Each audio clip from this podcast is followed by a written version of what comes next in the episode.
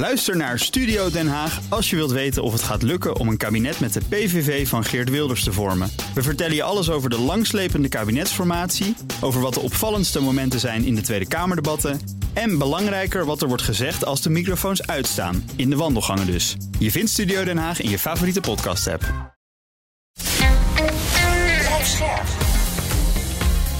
BNR Nieuwsradio. Napleiten. Wouter Laumans en Christian Vlokstra. En die officier was woest. De zitting, de zitting werd geschorst. De rechtbank trok zich terug om, te, om na te denken over het verzoek. En die officier stormde de zittingszaal uit. En die vroeg aan mij wie ik wel niet dacht waar, wie ik was, waar mijn cliënten bij stonden.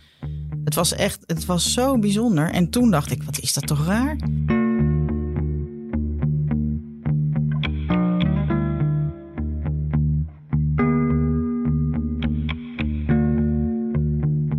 Hallo en welkom bij Napleiten, de podcast waarin we met de advocaten en officieren van justitie praten over strafzaken die hen altijd zijn bijgebleven.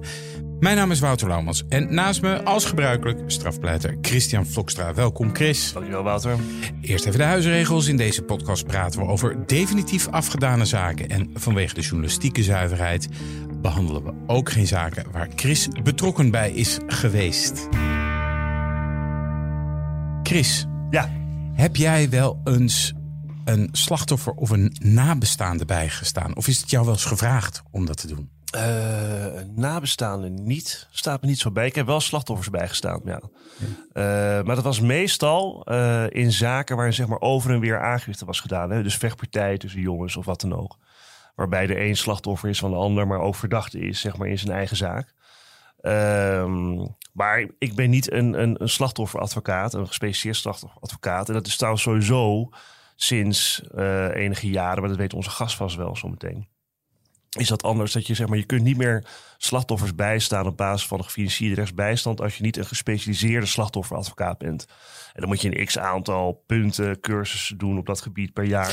Ja, want wat is er anders? Eh, en leg het even uit aan onze luisteraars. Waarin verschilt een slachtofferadvocaat van een strafadvocaat? Nou ja, dat is in zekere zin natuurlijk heel simpel dat je eh, natuurlijk een andere procespartij bijstaat. Uh, kijk, als advocaat van een verdachte, wat ik zeg maar in de regel doe, uh, verdedig ik de belangen van die verdachte. Dat ziet natuurlijk vooral gewoon op, hè, heeft hij het gedaan, ja of nee? Uh, zijn er uh, verzachte omstandigheden, ja of nee?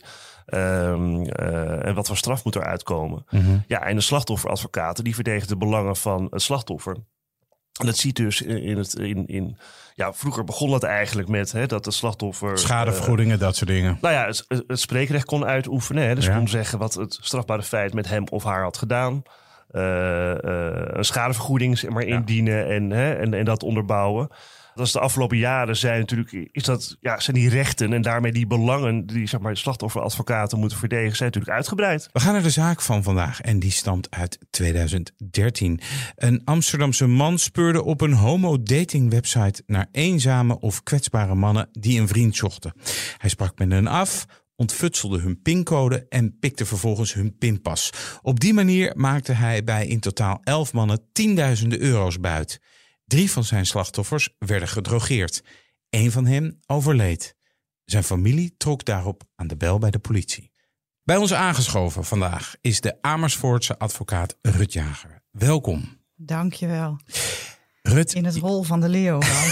ja, voelt dat echt zo? Ja, zo voelt dat. En, en, en jij was net bezig met een hele uitgebreide introductie, Chris. En ik ja. zat meteen al op het puntje van mijn stoel. Want, ah. want, want, want zoveel verschilt het werk van een slachtofferadvocaat niet van het werk van een advocaat van de verdachte. Maar goed, daar komen we straks ja. ongetwijfeld verder, uh, verder op te spreken. Ja, want jij zit hier uh, niet zomaar, want wij hebben een andere podcast, die heet Proforma en die is te beluisteren op Podimo. Yes. En daar hebben wij uh, een keer uitgebreid zitten beppen over uh, de rol van het slachtoffer in het strafproces. En toen hebben we eigenlijk een oproepje aan slachtofferadvocaten gedaan om zich te melden. En jij klom toen in de pen. Waarom? Nou, ik, ik klom al eerder in de pen, want ik was jullie podcast aan het luisteren in de trein. En um, op een gegeven moment dacht ik, ja verdorie, hier, wil, hier wil ik wel iets over zeggen. want waar wilde en, je wat over zeggen? Nou, ja, eigenlijk wilde ik gewoon meepraten met jullie. Dat, dat ja. was het, zeg maar. Ja, ik wilde gewoon ook het, dat, het, geluid van de, van de slachtofferadvocaten laten horen. Jullie hadden het met name bijvoorbeeld ook over uh, het, het, het, het uit de hand lopen van het spreekrecht in mm -hmm. de kruisboogzaak. En um, ik dacht, ja, er zijn zoveel dingen waar ik ook iets van vind. En waarvan ik denk dat, um, en daarom zeg ik ook het hol van de leeuw. Jullie vinden wat van slachtofferadvocaten. En ik vind daar ook wat van. En ik denk dat het belangrijk is om ook, ook de kant van de slachtofferadvocaten zelf te laten ja. horen. Als voor de duidelijkheid, Rutte, en ook voor de luisteraar. Ik, ik, uh, als ik voor mezelf spreek, ik Wouter, weet je nooit. Um, uh, ik vind niks van slachtofferadvocaten. Het gaat, het gaat erom dat we ja, wat we bespreken en we commentariëren is zeg maar de slachtofferrechten. Ik, ik zeg het ook verkeerd hoor. jullie vinden wat van de, van, van de rechten van het slachtoffer in de uitbreiding. En dat dat eigenlijk niet, niet, niet, niet thuis hoort in het strafproces. En dat is natuurlijk wat wij altijd horen. En, daar, en daar vind ik ook wat van. Dus het is leuk dat ik hier nu zit. Ja. ik ben in elk geval hartstikke blij en vereerd dat je hier uh, onze gast bent. Nou, ik ben vereerd dat ik hier, uh, hier mag aansluiten. nou goed, uh, je bent een, een bekende slachtofferadvocaat. je stond onder meer de familie van Anne Faber bij. Uh, Dat is een hele bekende zaak. De zaak van Lotte uit Almelo, de kruisboogzaak. Je had het er al even over. MH17. Wat, wat doe jij precies? Om dat even aan de luisteraar uit te leggen. Ja, dat, dat is zo'n brede vraag en dat, ja. dat verschilt zo per zaak. Um, wat ik doe en, en, mijn, wat mijn doelstelling is, is dat ik slachtoffers op een goede manier door dat strafproces heen loods. Ja. Zodat ze na afloop van het proces terugkijken met het idee, hier is recht gesproken. En ik heb daar in ieder geval van kunnen zeggen wat ik ervan vind. Mm um, en ik heb in dat strafproces een rol gehad. De rechter heeft mij gehoord. Mm -hmm. En de rechter heeft meegewogen wat ik van de zaak vind. En dan hoeft het niet zo te zijn dat de rechter dat precies heeft overgenomen. Maar dan kan een slachtoffer of een nabestaande daar toch um, uh, vrede mee hebben. In ieder geval, ik vind mijn werk geslaagd als een slachtoffer op een strafproces terugkijkt op die manier. Van het is misschien niet allemaal verlopen zoals ik het had gewild. Hè? Want wat jullie ook vaak zeggen, het liefst wil een slachtoffer of een nabestaande uh, zo'n verdachte aan de hoogste boom. Um, uh, lang niet alle slachtoffers en nabestaanden trouwens hoor. Nee, dat maar, is ook zo. Um, um, de, de, natuurlijk wil een slachtoffer graag een, een, uh, dat, dat er een, een veroordeling volgt. Maar eigenlijk wil een slachtoffer meestal alleen maar weten wat er gebeurd is. Wat is nou de waarheid? En dat is ook een van de dingen, denk ik, nu, nu ik dit zo zeg. Um, Chris zei uh, uh, tijdens die Proforma podcast volgens mij van ja, dat, dat strafproces dat is gericht op waarheidsvinding. En, en daar heeft een slachtoffer misschien niet zoveel te zoeken. Volgens mij zei het niet letterlijk zo, maar... Hij maar, bedoelde maar, het zo. Kijk, dat, dat, dat, het doel van het strafproces is waarheidsvinding. Maar de meeste slachtoffers gaan en nabestaanden gaan met dat doel dat proces in. Die willen alleen maar weten wat is er gebeurd en waarom is dat gebeurd. Ja. Ja, maar ik denk dat, uh, dat mijn opmerking uh, genuanceerder was allereerst. Um, uh, maar kijk, ik, laat ik het zo zeggen. Ik zie het zo. het gaat me ook niet om die slachtoffers en wat zeg maar hun motieven zijn. Het gaat er mij om zeg maar, wat de invloed is van de uitoefening van hun rechten op wat er in het strafproces plaatsvindt. Mm -hmm. um, Kijk, wat ik in de essentie moeizaam vind, even los van. Um, uh, er spelen al, laat ik het zo zeggen. Hoe, mag ik vragen, hoe lang ben je al advocaat al? Best wel lang, toch? 2006. En ik heb, ik, dat is misschien wel goed om te zeggen. Ik heb jarenlang alleen maar verdachten bijgestaan. Ja. Um, en de zaak waar we het vandaag over gaan hebben, waar we eigenlijk nog niet over gesproken nee, hebben, dat is, nee, de, dat is ook de, de reden waarom ik deze zaak he, uh, heb opgegeven. Dit is de eerste slachtofferzaak waarin ik ooit betrokken ben geweest. En ook de zaak die voor mij als slachtofferadvocaat mijn ogen heeft geopend. Dat ik echt dacht van hoe kan het in hemelsnaam dat wij slachtoffers zo behandelen. Zo, zo behandelen dat we ze zo uh, een, een, proces insturen wat zo ingewikkeld is. Zonder ja. dat ze enige uh, kennis van zaken hebben. Ja. Dat kan ik helemaal volgen, Rut. Weet je, kijk, en voor de, voor de duidelijkheid. Kijk, uh, ik ben ook voor een goede positie van slachtoffer in het strafproces. Hè, en ik onderken ook dat dat in het verleden onvoldoende was. Alleen als je een strafproces ziet, zeg maar, als, uh, uh, als middel om verschillende belangen te dienen. Hè? Dus de belangen van waarheidsvinding, de belangen van vervolging, maar ook de belangen van een verdachte. Hè? En van een zorgvuldig proces en een eerlijk proces. En daar komt het belang van het slachtoffer dan vervolgens bij. En dat wordt eigenlijk steeds groter gemaakt door die uitoefening van die rechten die steeds. Dan ontstaat er in ieder geval naar mijn gevoel op een gegeven moment een disbalans. Die ten koste gaat van andere belangen. En ik daar heb ik altijd moeite mee. Hè. Dat, ik heb ook wel met jouw collega Richard Korver daar was discussies over gehad op Twitter ook van.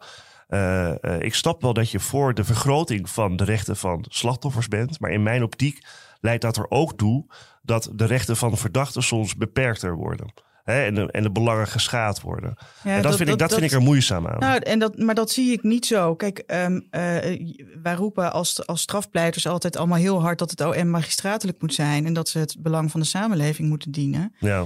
Um, en dat is niet altijd hetzelfde belang als het belang van het slachtoffer. Nee, zeker niet. Um, uh, en dus uh, denk ik dat uh, in zo'n strafzaak, in zo'n strafzaak waarbij het, het, het hè, gaat over de daad die er is en waarbij gewoon je kan vaststellen dat er soms een slachtoffer is, dan is het toch raar dat je daar letterlijk als leidend voorwerp, hè, letterlijk en figuurlijk ja, als leidend voorwerp niet, op niks, dat bepleit ik ook niet. niks mag zeggen. En bovendien denk ik. Um, Um, uh, want dat is ook wat je hoort. Ja, zo'n slachtoffer brengt emotie in een zaak die er waarschijnlijk niet hoeft te zijn. Ja, dat vind ik dan. Um, alsof rechters niet in staat zijn om door die emotie heen te prikken. Ja, ja, maar, ja mag ik maar die emotie, daar ben ik ook niet zo, uh, uh, heb ik niet zo heel veel problemen mee. Mm -hmm. we hebben hier ook Frank Wieland gehad in napleit. Die is ook van, ik vind dat prima en ik kan dat heel goed abstraheren. Ja. Waar ik wel meer moeite mee heb, is op het moment dat een strafproces gaat gebruikt worden als een soort van ceremoniële. Uh, Catharsis. Ja, ja, hè, van, ja, ja, van, en dan denk ik, ja, maar hier, hier, vers, hier verschuift de balans nu. Hè, want nu heeft Nee, het, snap je wat ik bedoel? Dat begrijp ik heel goed. En dat is ook, um, denk ik, een taak van een slachtofferadvocaat om daar uh, goed over na te denken. Ik, ik zeg ook altijd aan mijn cliënten: het is, uh, hè, die, die, die, um, die zitting is geen begrafenisceremonie. Die zitting is bedoeld om, om recht te spreken en, en, en met een juridische bril te kijken naar wat er nou precies gebeurd is. Dus Ja. um, neem, uh, ik adviseer om geen urn mee te nemen. Nee. en en, en En van die video's. eh, ja, foto's is, is kijk, het, het gaat wel om iemand die overleden is. Dus dat, dat nabestaanden een foto willen meenemen, dat, dat snap ik dan nog wel. En ik denk op zich dat dat ook nog wel gerespecteerd wordt door, Ja, ge- ge- geaccepteerd Ja. wordt door, door collega's. Jongens, we gaan naar de zaak van vandaag. Ehm, hoe kwam deze zaak eh, bij jou terecht, Rut? Ehm, ik werd gebeld door een collega, oud arbeidsrecht collega, die ehm, eh, mij zei: er is een, eh, een moordzaak gepleegd. Tenminste, er, er is een, een dodelijk slachtoffer in mijn familie. en de politie heeft onderzoek gedaan, maar eigenlijk is dat onderzoek pas veel te laat begonnen. Eh, ze hebben die, dat overlijden eerst aangemerkt als een natuurlijke dood. Eh, terwijl de, de, de familie eh, meteen heeft aangegeven bij de politie: er kloppen hier van allerlei, allerlei zaken niet. Ehm, en, en dat onderzoek is, is pas veel later begonnen. En zij kwamen pas bij mij op het moment dat de zaak al voor regie stond, volgens mij. Dus dat het onderzoek van de politie ook al klaar was. Maar zij hadden door die ehm, late start van dat, van dat opsporingsonderzoek. Ehm, ja, eigenlijk geen vertrouwen meer in het onderzoek van de politie. Ja. En ehm, eh, de zaak stond voor zitting. En zij dachten, oké, wij hebben recht op een advocaat. Laten we dan er maar eens een bellen. Dat, dat, was, eigenlijk, dat was eigenlijk de situatie. Want in welke tijd, want het is misschien wel goed hè, want omdat, juist omdat die ontwikkeling natuurlijk zo geweest is. Dit speelt in 2000. 14. Mei 2014 is, Ja. het, eh, is het delict. En in oktober 2014 kwamen zij pas bij mij. ja, want normaal gesproken is er iemand verdacht. En dan ga je als advocaat met zo'n verdachte praten. En dan neem je de zaak door. En hoe gaat dat dan in dit geval? Bij nabestaan is dat vaak anders. Eh, je komt pas veel later eh, als, als eh, advocaat eh, word je betrokken.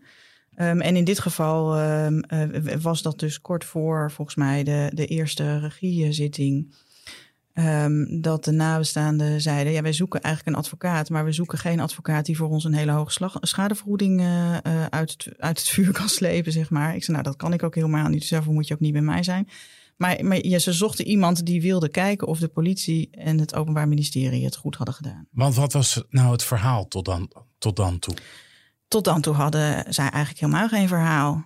De nabestaanden worden nauwelijks geïnformeerd over een onderzoek, omdat er in het belang van het onderzoek Oh. vaak helemaal niks verteld kan worden. En wat dachten zij? Wat was er gebeurd? Nou, Ze, ze hadden gehoord ehm, eh, eh, nou ja, dat er sprake was van het drogeren. Ehm, eh, ik meen dat ze dat wel wisten en dat, dat hun eh, een, eh, het sla- het dodelijk slachtoffer. Eh, ehm, eh, ja, dat het een soort roofmoord was, eh, was geweest. Hè. en dat was alles wat ze wisten op dat moment. Volgens mij wel. Maar Ja. begrijp ik goed, maar, ik begrijp het niet helemaal als, eh, als ik eerlijk ben. Begrijp ik het goed dat dit hele onderzoek, hè, want uiteindelijk leidt dat dus tot, tot, tot allerlei eh, zaken die kennelijk geweest zijn met meerdere mannen. Maar dat die eigenlijk pas begonnen is bij een overlijden. Ja, En van daaruit is men Ja. terechtgekomen bij uiteindelijk de gehele kwestie. ja. Oké, ja. Ja, dat klopt. De, de, de ehm, hoofdverdachte heeft eh, via een datingwebsite contact gemaakt met het overleden slachtoffer. Mhm. Ehm, zij hebben een date gehad in Apeldoorn. Eh, de hoofdverdachte is naar Apeldoorn gereden. Ehm, heeft daar ergens in een kroegje wat eh, met het overleden slachtoffer gedronken. Op een, een, een soort slinkse manier heeft hij gepoogd om een treinkaartje terug naar Amersfoort te krijgen. Dat is het overleden slachtoffer voor hem gaan pinnen. De handlanger had op dat moment een cameraatje opgehangen in, uh, in, het, uh, in het pinhokje van de, van de NS. En zo heeft hij de pincode afgekeken. Uh, de, de, de, hoofdverdachte is met het overleden slachtoffer mee naar huis gegaan. Daar hebben ze nog iets gedronken. Um, ja, op een hele rare manier heeft, heeft hij daar het bankpasje van uh, het overleden slachtoffer verwisseld. En, en ook nog naar beneden van het balkon afgegooid, zelfs geloof ik. Ja. Um, en um, ja, de, de volgende dag is het overleden slachtoffer uh, dood aangetroffen. En waar was hij precies dan overleden? De schouwarts zei hartfalen. Oké. Okay. En uh, de, voor de politie was de zaak daarmee klaar. Er werd geen onderzoek gestart. Familie kon uh, de, de kopjes die in de woning stonden afwassen. Het beddengoed werd afgehaald. Uh, was klaar. En toen bleek in de loop van een aantal dagen daarna dat er ineens hele rare transacties van de bank afgeschreven waren. Er kwam een brief van de, van de fraude helpdesk van de bank. Er kwam een heel raar sms'je binnen. Iets, iets in de trant van, ja, je lag te slapen. Ik heb je even ingestopt en ik ben maar gegaan.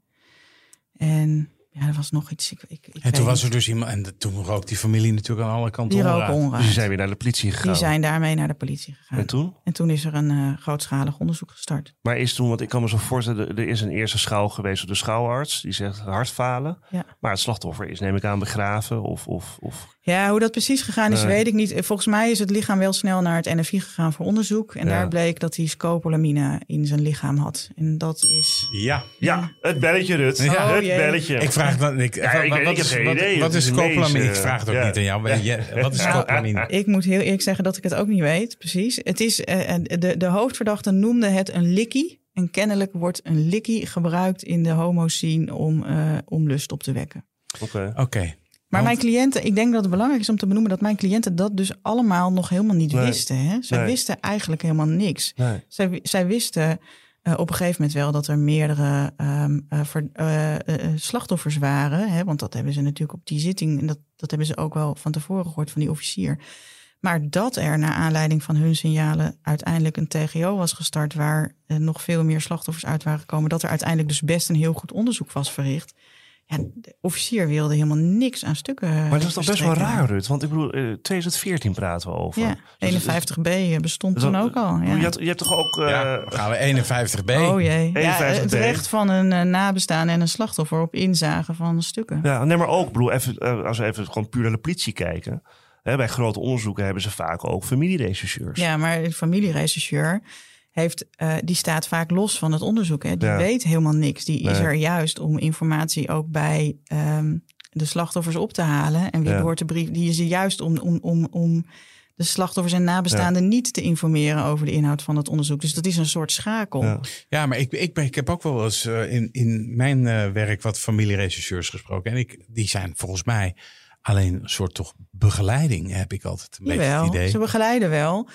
Ehm, maar ehm, ze zijn, volgens mij is de regel dat ze niet op de hoogte zijn van de inhoud van de onderzoeksresultaten. En soms wordt er wel eens wat gedeeld. Maar er zijn heel veel zaken waarin ik voor nabestaanden echt maanden bezig ben om maar iets aan informatie. En, en er zijn nabestaanden die ook maanden, de zaak Lotte noem je, noem je net, Ja. die, maan, die, die hebben maanden niet geweten waar hun dochter aan was overleden. Nee. Maar is dat dan niet, en dan eh, speel ik even advocaat van de duivel, maar ik, ik kan me echt wel bij zaken voorstellen dat je misschien denkt als eh, politie zijnde of OM zijnde, nou ja, het is niet uitgesloten dat die familie, hè, die nu eh, nabestaanden zijn, dat die misschien ook tegelijkertijd daders eh, zijn en dat we die dus niet wijzer gaan maken voor waar wij, wij nu allemaal mee bezig zijn. Ja, en dat is natuurlijk, hè, daarom zeggen ze in het belang van het onderzoek kunnen we nog geen, geen informatie delen.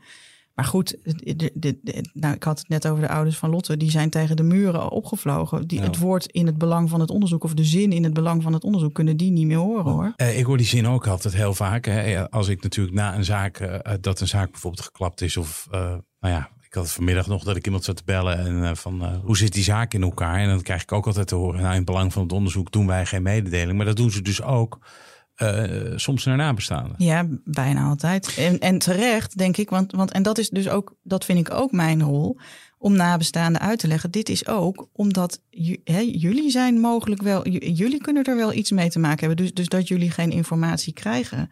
Dat heeft, ja, dat heeft te maken met het gegeven dat de politie alle opties open moet ja, houden. En mensen kunnen ook gewoon belangrijke getuigen zijn, hè? Ja. Die nog gehoord moeten worden door, uh, in het onderzoek, door de politie of later door de verdediging. Ja, maar dan moet je Uh, dus, dus realiseren dat je als nabestaande, hè, dan kan je inderdaad ook belangrijke getuige zijn. Maar dat je dus om die reden gewoon maanden geen informatie Ja. krijgt over de dood van je kind. Ja. Maar mag ik even vragen, want even, hoe, hier is in er waren al een aantal proforma's eigenlijk geweest. Of, eh, Volgens mij wel, ja. En toen kwam er een regie en toen hebben deze mensen zich bij jou gemeld. Eh, je, je, meldde net al, 51b was er al, hè, dus dat je inzage mag hebben in de stukken. Eh, dus ik neem aan dat jij meteen naar de, OM bent gestapt en Ja. zegt, hey, mag ik de stukken? Nou ja, natuurlijk. En de officier zei, dat kan niet. In het belang van de privacy van de verdachte kan ik die niet verstrekken. Nou is die grond hè, van de privacy is al in 2013 geschrapt. Dus daar hebben we meteen op gewezen. Maar hij wilde gewoon echt niet. Nee. En dat, en, dat, en dat leidde tot een ontzettend vervelende regiezitting. Want op die regiezitting zagen mijn cliënten voor het eerst de, de, de twee mannen die verdacht werden van, eh, van, van, het, hè, van het veroorzaken van, het, van, het, van de dood van hun dierbaren.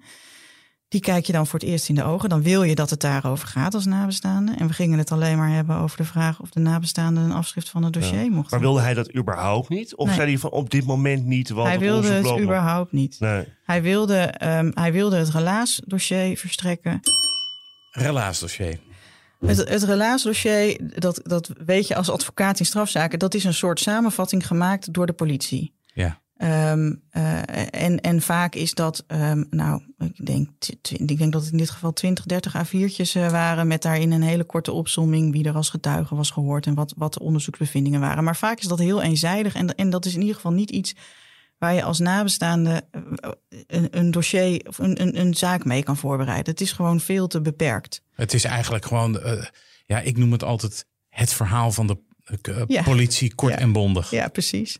Dat is precies wat het is. Ehm, want wat voor, even voor de luisteraar, wat voor man was het slachtoffer? Wat was het voor iemand? Heb je daar een beeld bij gekregen? Want jij gaat praten met die nabestaanden. Ja, een, een, een, een hele gewone man van middelbare leeftijd had een lange relatie achter de rug. Ehm, eh, was heel zuinig op zijn lichaam. Ehm, hij dronk nauwelijks alcohol, sportte volgens mij. Was het een homoseksuele? Ja, homoseksuele man. Ja. Oké. En eh, wa- wa- was dus. Heb je enig idee hoe hij met die twee in contact was gekomen? Nee, dat durf ik zo niet eh, te zeggen. Misschien dat het wel uit het dossier bleek. Het is, hij was heel voorzichtig in ieder geval. Hij had in zijn eh, kast, dat bleek ook pas nadat eh, zijn woning goed doorzocht was, had hij een briefje liggen. Ik heb op die en die avond een date met. En dan de naam van, van een gefingeerde naam was dat die de, die de verdachte had opgegeven. Ehm, eh, als ik vermist ben daarna of zo. Een, een, een, een bijzonder briefje in ieder geval. Ik zou, ja, nou ja. het- hij, had, een bijzonder briefje geschreven. Ik heb een date met die en die. Weet je wat ik eigenlijk zo gek vind aan deze zaak? Eh, als je het zo vertelt. Je zou zeggen, hè, dat Openbaar Ministerie. die is er voor eh, namens de, de maatschappij, namens ons allen. En die, neemt, die is er ook voor het slachtoffer, toch? Die neemt toch ook eh, ja, die, die, die rol op zich van, joh, wij, wij gaan zorgen dat diegene eh, vervolgd wordt en eh, misschien wel bestraft. Nou, dat doet het OM ook wel vaak. Maar in dit geval was de officier niet voornemens om een dossier te verstrekken. En die nabestaande wilde eigenlijk alleen maar weten wat, wie heeft nou die, die eh, wie is verantwoordelijk voor die dood? Hoe is dat gegaan? Wat is er precies gebeurd? En die officier was woest. De zitting, de zitting werd geschorst. De rechtbank trok zich terug om, te, om na te denken over het verzoek. En die officier stormde de zittingszaal uit. En die vroeg aan mij wie ik wel niet dacht waar, wie ik was, waar mijn cliënten bij stonden. Het was echt, het was zo bijzonder. En toen dacht ik, wat is dat toch raar? De, de wet zegt gewoon dat nabestaanden recht hebben op, op dat dossier. Waarom moet ik hier op een zitting om vragen? Dat, dat was voor mij de eye-opener van ja, dit is toch raar. Dat, hoe, hoe hadden die mensen dat moeten weten zonder advocaat? Ja, daar zit wel best wel een punt natuurlijk. En, en als zo'n ehm, officier dan zo de gang opstormt en jou zo, of de, de na, jou zo eigenlijk de, nou ja, de mantel uitveegt, hoe reageer jij dan? Ik, ik, ja, ik ben niet zo ad rem. Ik denk dat ik, ik, weet het niet. Ik, eh, ik, eh, ik, ik weet wel dat ik in de terugweg mijn collega geweld heb en dat ik echt zelf ook wel behoorlijk eh, van slag was. En het was zo'n nare ervaring. Ook omdat het mijn eerste ehm, eh, slachtofferzaak was. En, en je, je vertelde net bij de introductie dat er inderdaad ehm, eh, hè, dat je als slachtofferadvocaat niet zomaar meer slachtofferzaken mag, mag doen. Ehm, ik was vanwege deze zaak ook gewoon begonnen met die opleiding. Ik had nooit bedacht dat ik die opleiding wilde doen. Eh, maar deze zaak kwam langs en ik wilde die collega helpen. En, ik, en, en het leek me een interessante zaak. Dus ik dacht, nou weet je, ga ik hem toch doen. En, en dan krijg ik had les van Richard Corver. En die, had, die heeft natuurlijk een hele bijzondere, uitgesproken eh, ehm, eh, mening hierover. En, Ja, en die had dat allemaal. slachtofferadvocaat. Ja, nou ja, echt wel de Nestor, denk ik. Eh, Ja. Die heeft wel echt de slachtofferadvocatuur op de kaart gezet. En, en, en van hem had ik natuurlijk gewoon geleerd dat je recht hebt op afschrift van stukken. Maar ik kreeg ze niet. De rechtbank wel, hè? De rechtbank kwam terug en die besloot dat wij alles kregen. Dus er kwam een hele verhuisdoos met dossier bij ons op kantoor. En het erge is, want, want dat. Hè, ehm, kijk, die verdachte had ook nog een verweer. Hè? Die zei, eh, die, dat slachtoffer, die heeft dat likkie gewoon zelf genomen, vrijwillig. Ehm, en mijn cliënten wisten van niks. Die waren daar ook helemaal niet op voorbereid. Hoe, hoe hadden, zij, hadden zij dat dan zomaar op zo'n zitting moeten horen uit de mond van een verdachte? Zonder dat ze zich daar. Ik, dit, dat, nou ja, da- daarvan, hè, ze hebben zich daar in hun spreekrecht uiteindelijk eh, op kunnen voorbereiden om daar iets over te zeggen.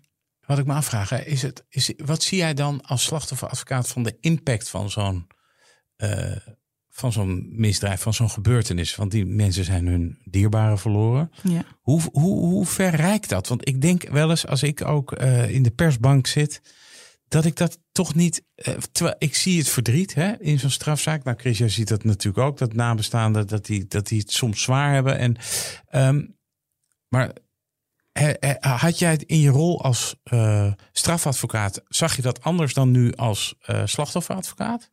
Hoe ver die rijkwijde is, hoe, hoe, hoe groot die impact is? Mm, mm, voor mezelf bedoel je? Want ik, kijk, je je komt daar wel als professional. Ik ben ook geen maatschappelijk werker. Hè? Ik, ik leg ook cliënten echt uit. Ik kom om jullie door het strafproces heen eh, eh, te leiden. En ehm, eh, vaak zijn er hele goede mensen van Slachtofferhulp Nederland betrokken... die die sociale emotionele ondersteuning op zich nemen. Dus ik, ik kom ook echt voor het juridische deel. Ja. Ehm, en, en ja, zaken hebben wel impact, ook op mij. Ehm, en en ehm, eh, maar ja, de impact die het heeft op slachtoffers en nabestaanden is, is natuurlijk gewoon enorm. Maar, maar die slachtoffers en nabestaanden weten ook wel dat ik er ben om het juridische proces ehm, te doorlopen. En dat onderscheid kunnen mensen wel heel goed maken hoor. Oké. Ja. Ja, wat zo, dan zie je dus eigenlijk ook hoe ik eh, zo'n slachtofferadvocaat eh, eigenlijk zie. Hè? Dat je dus denkt van ja, dat is ook iemand, dat is de, het baken van, van, zo'n, van die nabestaande op dat moment. Nou, in de, in de zittingszaal wel, maar daarbuiten eh, probeer je natuurlijk gewoon. Je, natuurlijk probeer je er te zijn voor mensen als ze vragen hebben, maar wel over het juridische. Ja, ja. Ik, ik ga ehm, ook niet. ehm, ik ben ook nog nooit naar een graf geweest of, of, eh, of, of naar een gedenkplek of zo. ehm. nee, da- daar ben ik niet voor. Daar, da- dat doet slachtofferhulp. Hoe eh, begeleid je, hoe bereid je eh, mensen voor op een inhoudelijke behandeling? Wat vertel je van tevoren aan ze? Ja, dat verschilt per zaak. Maar in, in, in, hè, in, deze zaak. in deze zaak is denk ik gewoon ehm, eh, heel belangrijk geweest dat we dat dossier kregen. Want deze mensen hadden volstrekt geen vertrouwen in de politie door de late start van het onderzoek. De- Het vertrouwen in de officier nam af door zijn houding. En toen we dat dossier kregen, bleek verdorie dat er een hartstikke uitgebreid onderzoek was geweest. Dat onderzoek was hartstikke grondig. Ehm, ja, en dan, ehm, eh, hoe bereid je dat voor? Dat, dat, dat neem je door. Je neemt het, het dossier met ze door. Je, je bespreekt eh, getuigenverklaringen. Je, je leest, je, je beantwoordt vragen die ze hebben. Sommige mensen willen het hele dossier van kaft tot kaft eh, lezen. Andere mensen zeggen dat vind ik veel te ingrijpend. Ik wil graag weten wat deze getuige heeft gezegd. En ehm, eh, daar eh, concentreren zich daarop. Anderen willen alleen maar weten wat de patholoog eh, eh, eh, voor conclusies heeft. Verschilt zo per zaak. Maar wat je doet in de voorbereiding eh, als slachtofferadvocaat is ook uitleggen wat, die, wat de advocaat van de verdachte gaat doen. Hè, wat jij verwacht van de advocaat van de verdachte. Leg jij, Chris, leg jij uit wat eh, de slachtofferadvocaat gaat doen? Ja, zeker. Ik bedoel, het is natuurlijk duidelijk dat, oh, zeker op momenten dat je vorderingen bij de oude partij krijgt, eh, of eh, dat er gebruik wordt gemaakt van spreekrecht, eh, ja, daar, daar bereid ik mijn, eh, mijn cliënten natuurlijk ook op voor. Wat ik me even afvroeg, Rut, Uh, want je zei, uh, ja, dat dossier heb ik nodig hè, om mij goed voor te bereiden, of mijn cliënten goed voor te bereiden op, het, op de zaak. Ehm, waarom is het eigenlijk even, zeker in 2014, hè, toen was er nog geen recht om over het, het bewijs of over de straf iets te zeggen. Waarom zou je daarvoor, wat ik me altijd afvraag, waarom moet je het hele dossier hebben, zeg maar, om ja, je spreekrecht uit te oefenen of je vordering benaalde partij? Een slachtoffer mag iets zeggen over, over, alles, waar de, hè, over alle, eh, alles waar de rechter een beslissing over moet nemen. Dus, nee, dus, zeker op dit moment zo, ja. Dus, ja. dus moet je als slachtoffer ook toegang hebben tot alle stukken waar de rechter. En, en hè, daar uh, is, is ook nog wel vaak discussie over. Ik vraag bijvoorbeeld ook altijd om inzage in de persoonlijkheidsonderzoeken. Ja. En ik weet dat advocaten van verdachten dat heel ingewikkeld vinden. En, en ja, rechtbanken vinden, vinden, dat vinden ook. het ook heel ingewikkeld. Ja, Ja, maar het helpt wel. Al als je het hebt over de zaak van Lotte. Um, uh, dat waren twee minderjarige jongens. Die um, uh, op een gruwelijke wijze haar om het leven gebracht hebben. Um, natuurlijk wil je als vader en moeder dat die jongens de hoogste straf krijgen. Maar dat, die, waren, die werden berecht volgens het jeugdstrafrecht. Dus alleen uh, maximaal 1 en 2 jaar en pij. Daar hadden de ouders het aanvankelijk ontzettend moeilijk mee. Totdat ze de rapporten van de deskundigen lazen. En wij ook uit konden leggen, ik en de case manager van slachtofferhulp, waarom uh, de adviezen waren uh, om pij op te leggen. En, en uiteindelijk hebben zij. Het blijft moeilijk om te accepteren dat die jeugddetentie maar beperkt is. Maar ze hebben wel vrede met de uitspraak van de rechtbank en het Hof. Nee, maar goed, er zitten natuurlijk plussen en minnen aan. Uh, minnen aan. Maar kijk, natuurlijk, het gaat in essentie gewoon om de informatiepositie.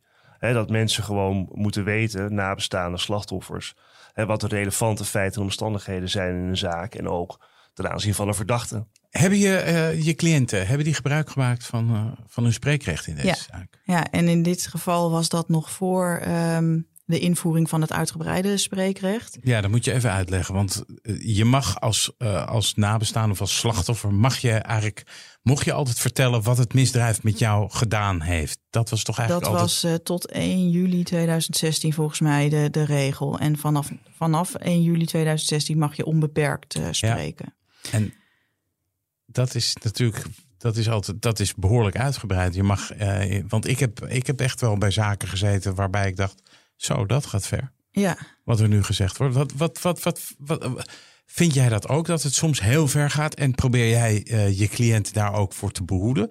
Dat je zegt, nou ja, je kan dit vertellen en als ik jou was, zou ik dat vertellen? Of heb je gewoon zoiets, je moet vertellen wat je wil? Ja, ik, ik vind dat, dat slachtofferadvocaten een hele belangrijke rol hebben in het begeleiden van slachtoffers. Wat gaan ze zeggen? En um, ik heb nog nooit um, uh, meegemaakt dat een cliënt echt onwenselijke dingen heeft uitgesproken tijdens een zitting. En als ik zie, uh, ik laat het spreekrecht ook altijd van tevoren lezen. Als ik zie dat er onwenselijke dingen in, staan, dan ga ik daarover uh, in gesprek. Want slachtoffers willen eigenlijk alleen maar dat er naar hun geluisterd wordt. En ik denk dat als jij gaat schelden en, en uh, lelijke dingen zeggen, zoals bijvoorbeeld in die kruisboogzaak gebeurd is, dat je ja, want wat, niet moet je even, wat voor je mensen wil. die dat niet, uh, niet weten, wat is daar gezegd? Daar zijn, daar even, weet jij dat nog, wat er precies is gezegd in de kruisboogzaak? Nou, ik was erbij. Er Ja. werd uh, uh, gezegd dat de verdachte een monster was en um, een beest. En op een gegeven moment werd ook gezegd over de verdachte die een zelfmoordpoging had gedaan, dat het jammer was dat hij niet geslaagd was. Ja. En ik stond een ander slachtoffer in die zaak bij. En mijn cliënt heeft daar ook wel echt last van gehad. Dat dat gezegd werd. Zij vond dat verschrikkelijk. En ik, ik denk dat het de taak is van een slachtofferadvocaat om over zulke soort dingen met je cliënt in gesprek te gaan. Maar daar denken collega's uh, wel eens anders over. Hè? Dat, dat is denk ik ook iets waar wij binnen de slachtofferadvocatuur met z'n allen over in gesprek moeten. Um, maar dat geldt natuurlijk. Want voor mijn gevoel is dit een incident. Dit is de eerste keer dat ik zoiets meemaak. En ik vind dat je op basis van incidenten geen, geen beleid moet maken. Dat is hetzelfde als wat jullie altijd roepen over, over de EBI en zo. Hè? Ja. Dit is een incident. Ik heb dit nog nooit eerder uh, uh, zo meegemaakt in een, in een zitting. Um, Maar wat, want En ik- je, zegt, je zegt net van ja, ik, ik, eh, eh, wat wen, onwenselijk is. Wat vind jij onwenselijk? nou, de, de, dit soort, uh, dit soort uh, woorden. Verdachten Ja. uitmaken voor losers, verdacht, dat, Ja. dat, dat soort dingen. Ja. Ik, Zeg jij, ik ga daarover, als ik het zie in een, in een verklaring, ga ik erover in gesprek met de cliënt. En dan um, um, eh, vraag ik van wat, wil je nou bereiken met, met, met je spreekrecht? Je, je verliest ook het contact met de rechter. Je, de, de rechter luistert ook volgens mij niet meer Die denkt, als oh, je gaan we wat weer. eh, zegt. Maar goed, dat voor ons als slachtofferadvocaten geldt net zo goed als voor strafpleiters. Wij hebben onze cliënt ook niet aan een touw. Hè? Bedoel, eh, als mijn cliënt heel graag iets wil zeggen eh, waarvan ik zeg, ik denk niet dat het heel verstandig is. Ja, dan, dan, dan moet hij dat zeggen. Nee, maar uiteindelijk is het natuurlijk ook gewoon de voorzitter van de rechtbank om de orde op een zitting te Ja, bewaren. nou en dat deed de voorzitter in deze Ja. zaak. Dat deed ze wel. En daar is heel veel discussie over eh, eh, ontstaan. Maar, en, en, en, Dan heb je het over de kruisboogzaak. ja, ja, ja. ja. maar in mijn overtuiging is, is dat wel een. Tenminste, ik heb het niet eerder zo meegemaakt. En ik vind het een incident waarvan wij als, als, als, als, als slachtofferadvocaten ook echt uh, nou, misschien ik- onderling over in gesprek In, moeten. in alle eerlijkheid, en ik zit bij best veel zaken, ik heb het ehm, niet heel vaak meegemaakt. Maar ik heb het echt wel meer dan eens meegemaakt dat ik dacht. Ik heb wel eens meegemaakt dat een nabestaande een eh, verdachte zat te bedreigen. Ik heb meegemaakt dat er gescholden werd, heb ik ook meerdere, meerdere keren ehm, eh, meegemaakt. En dat is een beetje hè, door, door dat soort, ehm, nou ja, zullen we het maar excessen noemen. Dat je denkt van wow, weet je, dat die uitbreiding van dat spreekrecht, ja, dat is wel, dat, is, dat was hoe ik eigenlijk een Ja. beetje op mijn punt kom. Dat ik, Ik- ja. hè, dat, ik ben bij een zaak geweest eh, waarbij minderjarige verdachte eh, terecht stond. Was een hele emotionele zaak. Die jongen was, eh, die is uiteindelijk ook veroordeeld voor het plegen van een liquidatie. Eh, ja, en daar gingen nabestaanden echt best stevig tegen die jongen tekeer. Dat ik denk van ja, weet je, dat is, ik vond het toch Maar de vraag is natuurlijk dan wat je als nabestaande bereikt hè, daar, Ja. daarmee. Maar goed, dat is, dat is onze rol als slachtofferadvocaat. Ik denk dat er is vorige week een onderzoek uitgekomen van het NSCR. Mhm. Hè, en, die, eh, en, en, en die doen ook als belangrijkste aanbeveling. Er moeten kaders komen van wat mag nou wel, wat mag nou Ja. niet. Moeten die urnen mee naar binnen in de zittingszaal? Eh, eh, ja, en dat is ook wat rechters vragen. Die willen, die willen graag die, die, eh, die kaders ook over eh, het gebruik van, van, van scheldwoorden en zo. Ik denk dat het goed is dat we daar Ja, met kan z'n allen gewoon over. niet doen. Ja. Nee, maar goed, Nee. ik, wil, ik wil het ook nog wel omdraaien. Want ik heb ook zaken meegemaakt waarin het spreekrecht wel een hele belangrijke omslag eh eh, Zeker. mee Heb ik ook heeft meegemaakt. gebracht. Eerlijk is eerlijk. Hè? En ehm, eh, waarin dat uitgebreide spreekrecht, bijvoorbeeld de zaak van Anne Faber, daar eh, was de, eh, de, de- het standpunt van het OM in eerste aanleg dat, het, dat sprake was van doodslag. En de nabestaanden vonden in het dossier ehm, eh, aanwijzingen dat sprake is geweest van moord. En wij hebben daar echt heel veel tijd eh, aan besteed. We hebben daar ook heel uitgebreid, ik heb daar ook heel uitgebreid op gepleit. Ehm, en in, het, in hoger beroep heeft het Hof, of eh, heeft het, het ressortpakket, de AG, heeft ook gevraagd om een beweesverklaring eh, voor, voor moord. En dat is het uiteindelijk niet geworden. Maar die nabestaanden, als nabestaande heb je dan wel het idee dat er in ieder geval iets, dat er geluisterd is en dat er recht gesproken is en dat de rechter mee heeft genomen wat jij wil zeggen of wat jij vindt van de zaak. Wat hebben ze gezegd in hun, eh, de nabestaanden die erbij stond in deze zaak? Wat hebben ze gedaan in, met hun spreekrecht? Ehm, ze hebben eigenlijk met name gesproken over de gevolgen. Ehm, eh, dat was natuurlijk op dit- dat moment ook nog, maar daarin hebben ze wel meegenomen eh, wat voor man het overleden slachtoffer was. En dat zij zich niet konden voorstellen dat hij dat likkie zelf en vrijwillig genomen zou hebben. Dat was voor, voor mijn cliënten wel het belangrijkste. Dat werd vastgesteld dat, eh, dat die scopolamine dat die echt was toegediend door de verdachte zonder dat het slachtoffer dat wist. Dat heeft de rechtbank uiteindelijk ook aangenomen en daardoor is eh, diefstal met geweld bewezen verklaard. Het vervelende en het, en het hele nare is dat, dat de verdachte is vrijgesproken voor het, het strafverzwarende bestanddeel de dood en gevolgen. Daar hebben ze heel veel moeite mee gehad. En dat is ehm, denk ik ook zoiets wa- waarvan ik denk, nu denk, hè, nu ik op deze zaak terugkijk, denk ik, ja, daar had ik misschien meer eh, een rol in moeten nemen om ze daarop voor te bereiden. Dat is wat ik nu wel heel erg doe. Het OM kan voor een hele harde beweesverklaring gaan. En je kan als advocaat in een strafzaak dan zien dat dat, dat, dat wel wankelt of dat dat moeilijk is. Ehm, en dan, dan vind ik het mijn taak om cliënten daarop voor te bereiden.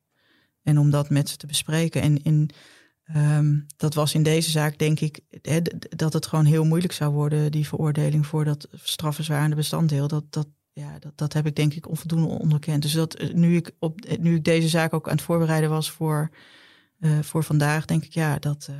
Het, het, het ingewikkelde is dat de officier was, die ging er echt met een gestrekt been in. Ehm, was heel stevig. En, en cliënten hadden daardoor ook wel weer het vertrouwen in het OM gekregen. En toen kwam ineens die vrijspraak wel als een donder, donderslag bij heldere hemel. Toen is er nog uh, of, uh, hoger beroep geweest. Uh, maar ja, daar is het uiteindelijk hetzelfde gebleven. En hebben ze daar nog, nogmaals gebruik gemaakt van spreekrecht? Ja. En dat heeft... Nee, nee om, omdat dat, de dood ten gevolge, de, de, daar waren gewoon te veel vragen over. Kon niet worden vastgesteld. Nee, dat was te lastig. Ja. Hoe kijk je nou terug op deze zaak? Nou, um, ja. Nou, ik denk nu, met de kennis van nu, denk ik dat ik toen hele andere dingen had gedaan dan, dan, die, dan die ik gedaan heb. Dus het, ik heb heel veel geleerd in de tussentijd. Maar wat ik met name geleerd heb, is dat het voor slachtoffers zo belangrijk is dat er iemand is die, die dat strafproces kent en die met ze meedenkt. Rut Jager, bedankt voor je verhaal. En uh, je pleidooi uh, voor, voor slachtofferadvocaten. En natuurlijk je komst uh, naar onze studio. Ja, graag gedaan. Dit was Napleiten. Het vonnis en het arrest kunt u teruglezen op rechtspraak.nl. Mijn naam is Wouter Laumans. En naast me zit co-host advocaat Christian Vlokstra. Deze podcast is te beluisteren op Apple Podcasts en Spotify. Vergeet u vooral niet te abonneren. Dan bent u op de hoogte als er weer een nieuwe aflevering online staat. En verder zijn we te volgen op Twitter en Instagram. Dank voor het luisteren en graag tot de volgende keer.